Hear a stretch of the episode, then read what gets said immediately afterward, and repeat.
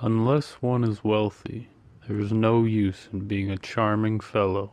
Romance is the privilege of the rich, not the profession of the unemployed. The poor should be practical and prosaic. It is better to have a permanent income than to be fascinating. These are the great truths of modern life which Hughie Erskine never realized. Poor Hughie. Intellectually, we must admit he was not of much importance. He never said a brilliant, or even an ill natured thing in his life, but then he was wonderfully good looking, with crisp brown hair, his clear cut profile, and his gray eye. He was as popular with men as he was with women, and he had every accomplishment except that of making money. His father had bequeathed him his cavalry sword and a history of the Peninsular War in fifteen volumes. Hughie hung the first over his looking glass, put the second on a shelf between Ruff's Guide and Bailey's Magazine, and lived on two hundred a year that an old aunt allowed him. He had tried everything. He had gone on to the Stock Exchange for six months, but what was a butterfly to do among bulls and bears? He had been a tea merchant for a little longer, but had soon tired of Pekoe and Souchong. Then he had tried selling dry sherry. That did not answer.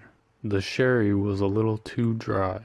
Ultimately he became nothing, a delightful, ineffectual young man with a perfect profile and no profession. To make matters worse, he was in love. The girl he loved was Laura Merton, the daughter of a retired colonel who had lost his temper and his digestion in India, and never found either of them again.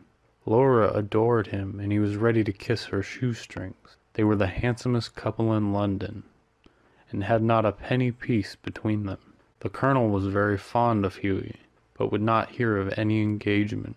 Come to me, my boy, when you have got ten thousand pounds of your own, and we will see about it, he used to say. And Hughie looked very glum on those days, and had to go to Laura for consolation. One morning, as he was on his way to Holland Park, where the Mertons lived, he dropped in to see a great friend of his, Alan Trevor. Trevor was a painter indeed. Few people escape that nowadays, but he was also an artist, and artists are rather rare. Personally, he was a strange fellow, with a freckled face and a red ragged beard. However, when he took up the brush, he was a real master, and his pictures were eagerly sought after. He had been very much attracted by Hughie at first, it must be acknowledged entirely on account of his personal charm. The only people a painter should know, he used to say, are people who are beaten beautiful, people who are an artistic pleasure to look at, and an intellectual response to talk to. Men who are dandies and women who are darlings rule the world. At least they should do so. However, after he got to know Hughie better, he liked him quite as much for his bright, buoyant spirit and general reckless nature and had given him the permanent entree to his studio. When Hughie came in, he found Trevor putting the finishing touches to a wonderful life-size picture of a beggar man. The beggar himself was standing on a raised platform in a corner of the studio. He was a wizened old man, with a face like a wrinkled parchment, and a most piteous expression. Over his shoulders was flung a coarse brown coat, all tears and tatters. His thick boots were patched and cobbled. With the one hand he leant on a rough stick, while with the other he held out his battered hat for alms. What an amazing model, whispered Hughie, as he shook hands with his friend. An amazing model, shouted Trevor at the top of his voice. I should think so. Such beggars as he are not to be met with every day. A trouvaille, mon cher, a living Velasquez. My stars, what an etching Rembrandt would have made of him. Poor old chap, said Hughie, how miserable he looks. But I suppose to you painters his face is his fortune. Certainly, replied Trevor. You don't want a beggar to look happy, do you? How much does a model get for sitting? asked Hughie, as he found himself a comfortable seat on the divan. A shilling an hour. And how much do you get for your picture, Alan? Oh, for this? I get two thousand. Pounds? Guineas. Painters, poets, and physicians always get guineas. Well, I think the model should have a percentage, cried Hughie, laughing. They work quite as hard as you do. Nonsense, nonsense. Why look at the trouble of laying on the pane alone, and standing all day long as one's easel? It's all very well, Hughie, for you to talk, but I assure you that there are moments when art almost attains the dignity of manual labor. But you mustn't chatter. I'm very busy. Smoke a cigarette and keep quiet. After some time the servant came in and told Trevor that the frame maker wanted to speak to him. Don't run away, Hughie, he said as he went out. I will be back in a moment. The old beggar man took advantage of Trevor's absence to rest for a moment on a wooden bench that was behind him. He looked so forlorn and wretched that Hughie could not help pitying him, and felt in his pockets to see what money he had. All he could find was a sovereign and some coppers. Poor old fellow, he thought to himself. He wants it more than I do, but it means no hansom for a fortnight. And he walked across the studio and slipped the sovereign into the beggar's hand. The old man started, and a faint smile flitted across his withered lips. Thank you, sir, he said. Thank you. Then Trevor arrived, and Hughie took his leave, blushing a little at what he had done. He spent the day with Laura, got a charming scolding for his extravagance, and had to walk home. That night he strolled into the Palette Club about eleven o'clock, and found Trevor sitting by himself in the smoking room, drinking hock and seltzer. Well, Alan, did you get the picture finished all right? he said as he lit his cigarette. Finished and framed, my boy, answered Trevor. And by the by, you have made a conquest. The old model you saw is quite devoted to you, and I had to tell him all about you who you are, where you live, and what your income is, what prospects you have. My dear Alan, cried Hughie, I shall probably find him waiting for me when I go home. But of course you are only joking. Poor old wretch. I wish I could do something for him. I think it is dreadful that anyone should be so miserable. I've got heaps of old clothes at home. Do you think he would care for any of them? Why, his rags were falling to bits. But he looked splendid in them, said Trevor. I wouldn't paint him in a frock coat for anything. What you call rags, I call romance. What seems poverty to you is picturesque to me. However, I'll tell him of your offer. Alan, said Hughie seriously, you painters are a heartless lot. An artist's heart is his head, replied Trevor, and our business is to realize the world as we see it, not to reform it as we know it. A chacun son métier, and now tell me how Laura is. The old model was quite interested in her. You don't mean to say you talked to him about her, said Hughie. Certainly I did. He knows all about the relentless colonel, the lovely Laura, and the ten thousand dollars. He told that old beggar all my private affairs, cried Hughie, looking very red and angry. My dear boy, said Trevor, smiling, that old beggar, as you call him, is one of the richest men in Europe. He could buy all London tomorrow, without overdrawing his account. He has a house in every capital, dines off gold plates, and can prevent Russia going to war when he chooses. What on earth do you mean? exclaimed Hughie. What I say, said Trevor. The old man you saw today in the studio was Baron Hausberg. He's a great friend of mine. Buys all my pictures and that sort of thing, and gave me a commission a month ago to paint him as a beggar. Que voulez-vous? La fantaisie d'un millionnaire. And I must say he made a magnificent figure in his rags or perhaps I should say in my rags. They're an old suit I got in Spain. Baron Hausberg, cried Hughie, good heavens! I gave him a sovereign, and he sank into an armchair, the picture of dismay. Gave him a sovereign, shouted Trevor, and he burst with a roar of laughter. My dear boy, you'll never see it again. Son affaire c'est l'argent des autres. I think you might have told me, to Alan, said Hughie sulkily, and not have let me make such a fool of myself. Well, to begin with, Hughie, said Trevor, it never entered my mind that you went about distributing alms in that reckless way. I can understand you kissing a pretty model, but you giving a sovereign to an ugly one? By Jove, no. Besides the fact is that I really was not at home today to anyone. And when you came in, I did not know whether Hausberg would like his name mentioned. You know he wasn't in full dress. What a duffer he must think me, said Hughie. Not at all. He was in the highest spirits after you left. he Kept chuckling to himself and rubbing his old wrinkled hands together. I couldn't make out why he was so interested to know all about you. But I see it all now. He'll invest your sovereign for you, Hughie. Pay you the interest every six months, and have a capital story to tell after dinner. I'm an unlucky devil, growled Hughie. The best thing I can do is go to bed. And my dear Alan, you mustn't tell anyone. I shouldn't dare show my face in the row. Nonsense. It reflects the highest credit of your philanthropic spirit, Hughie. And don't run away. Have another cigarette, and you could talk about Laura as much as you like. However, Hughie wouldn't stop, but walked home feeling very unhappy and leaving Alan Trevor in a fit of laughter. The next morning, as he was at breakfast, the servant brought him a, up a card which was written, Monsieur Gustave Naudin, de la part de M. Le Baron Hausberg. I suppose he has come for an apology, said Hughie to himself, and he told the servant to show the visitor up. An old gentleman with golden spectacles and grey hair came into the room, and said in a slight French accent, Have I the honour of addressing Monsieur Erskine? Hughie bowed.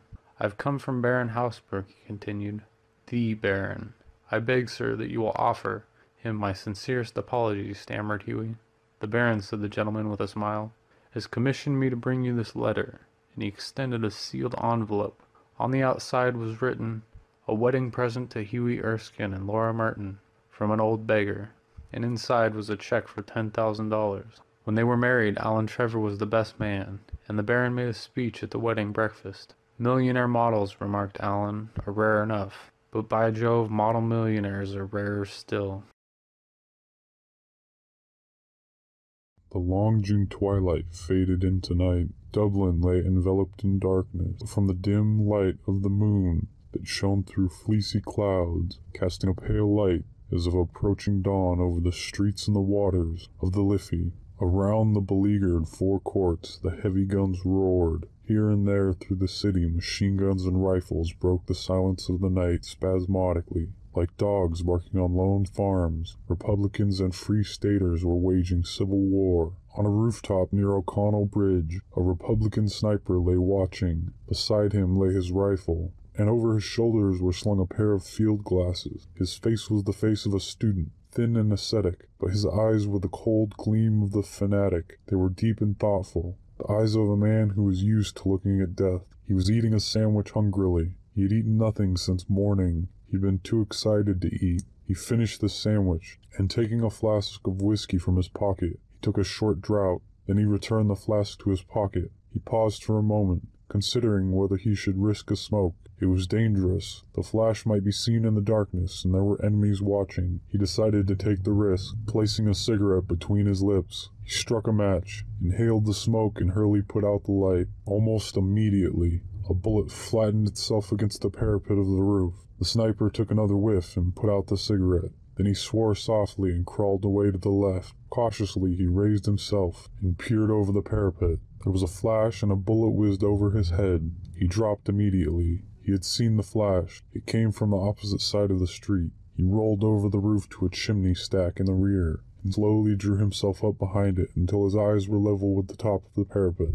There was nothing to be seen, just the dim outline of the opposite housetop against the blue sky. His enemy was under cover. Just then an armored car came across the bridge and advanced slowly up the street. It stopped on the opposite side of the street, fifty yards ahead. The sniper could hear the dull panting of the motor. His heart beat faster. It was an enemy car. He wanted to fire, but he knew it was useless. His bullets would never pierce the steel that covered the gray monster. Then round the corner of a side street came an old woman, her head covered by a tattered shawl. She began to talk to the man in the turret of the car. She was pointing to the roof where the sniper lay, an informer. The turret opened. A man's head and shoulders appeared, looking toward the sniper. The sniper raised his rifle and fired. The head fell heavily on the turret wall. The woman darted toward the side street. The sniper fired again. The woman whirled round and fell with a shriek into the gutter. Suddenly, from the opposite roof, a shot rang out and the sniper dropped his rifle with a curse. The rifle clattered to the roof. The sniper thought the noise would wake the dead.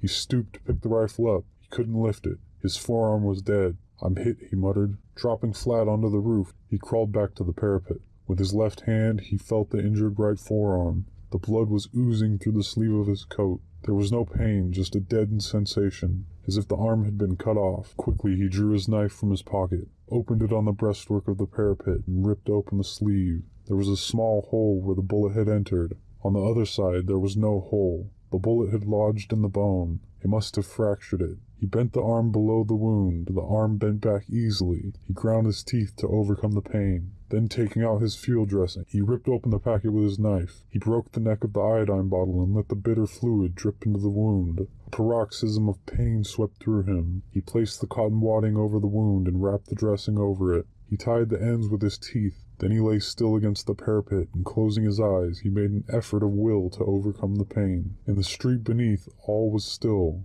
The armored car had retired speedily over the bridge, with the machine gunner's head hanging lifeless over the turret. The woman's corpse lay still in the gutter. The sniper lay still for a long time, nursing his wounded arm and planning escape. Morning must not find him wounded on the roof. The enemy on the opposite roof covered his escape. He must kill that enemy, and he could not use his rifle. He had only a revolver to do it. Then he thought of a plan. Taking off his cap, he placed it over the muzzle of his rifle. Then he pushed the rifle slowly upward over the parapet until the cap was visible from the opposite side of the street. Almost immediately there was a report, and a bullet pierced the center of the cap. The sniper slanted the rifle forward. The cap clipped down into the street. Then catching the rifle in the middle, the sniper dropped his left hand over the roof and let it hang, lifelessly. After a few moments, he let the rifle drop to the street. Then he sank to the roof, dragging his hand with him. Crawling quickly to his feet, he peered up at the corner of the roof. His ruse had succeeded. The other sniper, seeing the cap and rifle fall, thought he had killed his man. He was now standing before a row of chimney pots, looking across, with his head clearly silhouetted against the western sky. The Republican sniper smiled and lifted his revolver above the edge of the parapet. The distance was about fifty yards, a hard shot in the dim light, and his right arm was paining him like a thousand devils. He took steady aim. His hand trembled with eagerness, pressing his lips together. He took a deep breath through his nostrils and fired. He was almost deafened with the report, and his arm shook with the recoil. Then, when the smoke cleared, he peered across and uttered a cry of joy.